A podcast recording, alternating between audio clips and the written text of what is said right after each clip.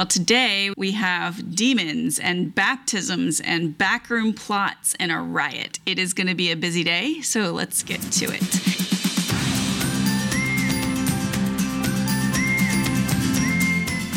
Welcome. I'm Michelle Berkey, and this is Praying Scripture, a weekday broadcast where we use God's own words to honor Him and to talk to Him about the things going on in our life and in our world. Join me as we dive into episode 120 today. That feels some like a milestone. I don't know why it shouldn't be, but it does. 120 episodes today. And we're going to pray our way through chapter 19 of the book of Acts. But before we do that, we're going to open with a bit of worship from Acts 19, verses 4 through 6. Acts 19, 4 through 6.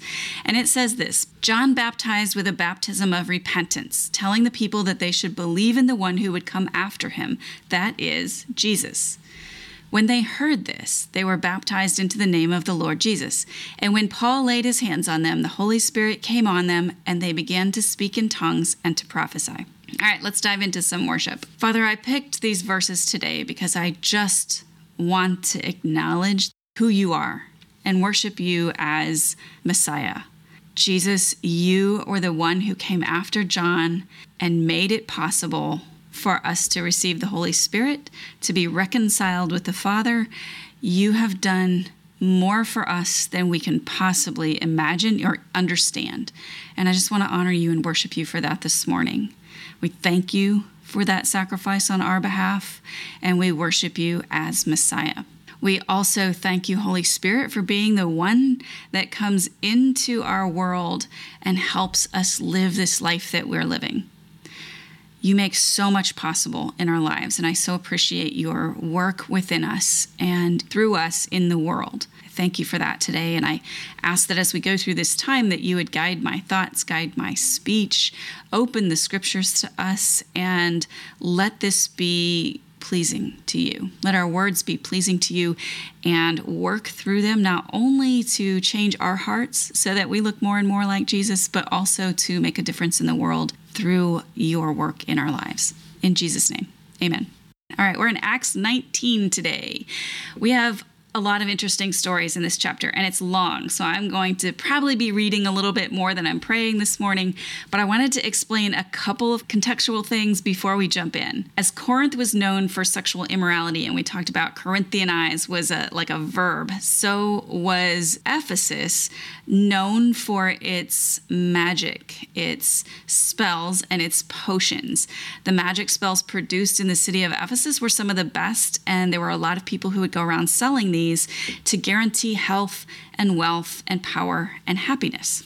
And the amount mentioned when we start talking about them burning their scrolls, their their magic stuff, the amount mentioned was 50,000 drachmas, or I think this text says 50,000 pieces of silver. That was an obscene amount of money. It was about two months' wages for a thousand people. This was a lot of very valuable stuff in that day. Also, when we get to be talking about the Temple of Artemis in Ephesus, that was one of the seven wonders of the world. It wasn't just some small town shack temple, it was a big deal and a huge part of the life of the Ephesians, not only in their worship and practices, but also in tourism.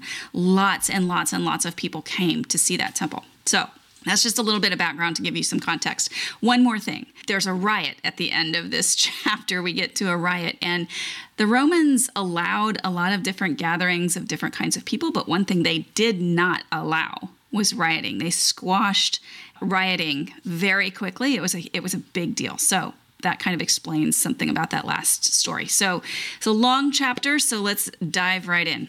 It starts by saying, while Apollos was in Corinth, Paul traveled through the interior regions and came to Ephesus. He found some disciples and asked them, Did you receive the Holy Spirit when you believed? No, they told him, We haven't even heard that there is a Holy Spirit. Into what then were you baptized? He asked them. Into John's baptism, they replied.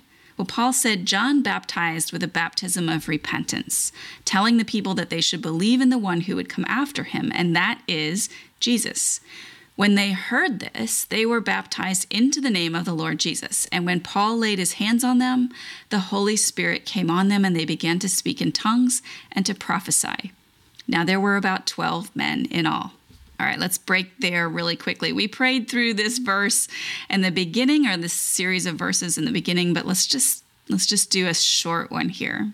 Father, as Paul's traveling and he's speaking to people that he meets and he's asking them questions about their faith and then responding from exactly where they are. And I I ask that you would help us model that in our conversations with people, that we would meet people where they are, and that we would share the good news in the context of filling in the gaps of their understanding. He wasn't telling them they were wrong, he wasn't telling them, yeah, he just wasn't criticizing. He was helping fill in the gaps. And as he spoke to people and they understood and were given the picture, the whole picture, they believed and were baptism. So grow your church eh, through our conversations. Grow your church through our conversations with people and help us to speak to them in a way that they understand and meet them where they are.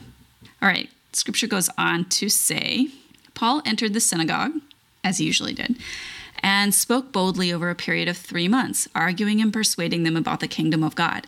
But when some became hardened and would not believe, slandering the way in front of the crowd, he withdrew from them, taking the disciples and conducting discussions every day in the lecture hall of Tyrannus.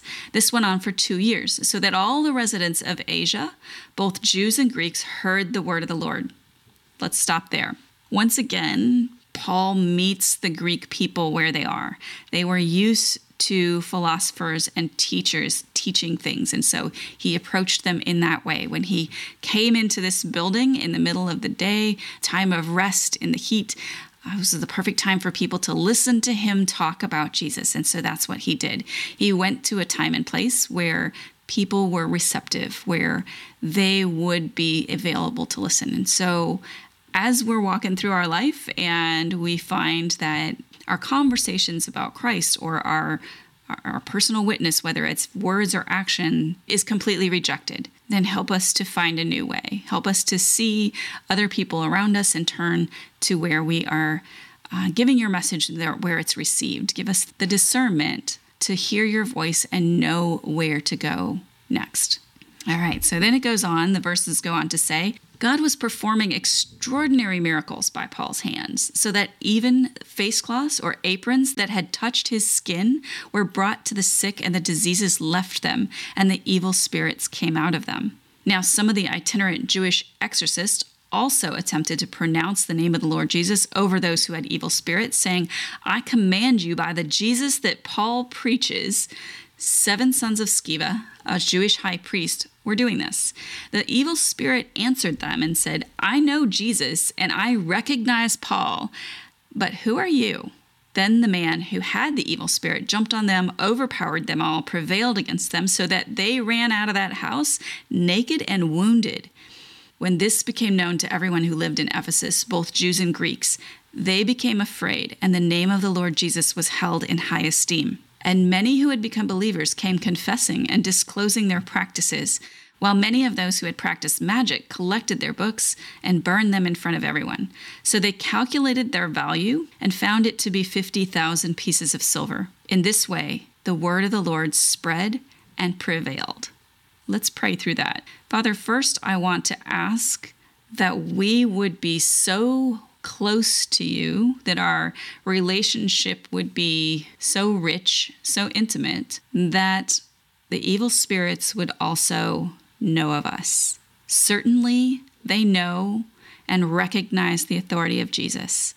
Let us, by our association, our close association with Jesus, also be known to them. Not just for some kind of weird status or ability, but because we are so close in relationship with you that's the prize. It's not the it's not anything having to do with the spirits but it's just an indication of the closeness and intimacy of our relationship and that's the prize. Knowing you and experiencing relationship with you. And father i in, in thinking about this pattern here miracles were being done. Absolute amazing things were being done by your spirit through paul Pray that we would see your power displayed in our world in big and small ways as well. But I also think the pattern of the Ephesians in this situation was interesting that they saw your power, recognized your power, experienced a healthy fear of the Lord and were drawn to repentance so that they came and burned all of their their magic books and their scrolls. Father, that's revival. When people are experiencing the fear of the Lord and you in your power and are repentant and act on that repentance. And I pray that you would bring that everywhere that your people are, that we would experience your power and re- respond in repentance, and that that would become a fire of revival in our world. Going on, we get to the riot. The verses say, After these events, Paul resolved by the Spirit to pass through Macedonia and Achaia and go to Jerusalem. After I've been there, he said, it is necessary for me to see Rome as well. After sending to Macedonia two of those who assisted him, Timothy and Erastus, he himself stayed in Asia for a while. About that time, there was a major disturbance about the way. For a person named Demetrius, a silversmith who made silver shrines of Artemis, provided a great deal of business for the craftsmen. When he had assembled them, as well as the workers engaged in this type of business, he said, Men, you know that our prosperity is derived from this business. You see and hear that not only in Ephesus, but in almost all of Asia, this man, Paul, has persuaded and misled a considerable number of people by saying that gods made by hands are not gods. Not only do we run a risk that our business may be discredited, but also that the temple of the great goddess Artemis may be despised and her magnificence come to the verge of ruin, the very one all of Asia in the world worshiped. When they had heard this, they were filled with rage and began to cry out, Great is Artemis of the Ephesians. So the city was filled with confusion, and they rushed all together into the amphitheater, dragging along Gaius and Aristarchus, Macedonians who were Paul's traveling companions. Although Paul wanted to go in before the people, the disciples did not let him. Even some of the provincial officials of Asia who were his friends sent word to him, pleading with him, Do not venture into the amphitheater. Some were shouting one thing and some another because the assembly was in confusion, and most of them did not know why they had come together. Some Jews in the crowd gave instructions to Alexander after they pushed him to the front. Motioning with his hand, Alexander wanted to make his defense to the people, but when they recognized that he was a Jew, they all shouted in unison for about two hours Great is Artemis of the Ephesians. When the city clerk had calmed the crowd down, he said, People of Ephesus, what person is there who doesn't know that the city of the Ephesians is the temple guardian of the great Artemis and of the image that fell from heaven? Therefore, since these things are undeniable, you must keep calm and not do anything rash, for you have brought these men here who are not temple robbers or blasphemers of our goddess. So if Demetrius and the craftsmen who are with him have a case against anyone, the courts are in session and there are proconsuls. Let them bring charges against one another. But if you seek anything further, it must be decided in a legal assembly. In fact, we run a risk of being charged with rioting for what happened today, since there is no justification that we can give as a reason for this disturbance. After saying this, he dismissed the assembly. All right, that's a long story. There's a lot of stuff in there. So let's pray through that portion. Father, first, I want to pray about the whole the whole beginning of of riots, the the beginning of uproar that that goes throughout a population. In this case, it was backroom backstabbing. It was one man recognizing that his livelihood, his finances were at stake, his industry was at stake, and the greatness of their city what they were known for, their way of life was at stake if Paul's teachings became well accepted. And while maybe his primary motivation was the loss of his finances, what he really was riling people up about was that someone had dissed their goddess, that someone was saying things about their goddess that was offensive, was detrimental to her worship this riled the people up. This got them really emotional. And so often when we look at riots and mobs, they don't even know why they're there. They're caught up in the emotion of the thing and they are ruled by that emotion and they aren't seeing the real motivations.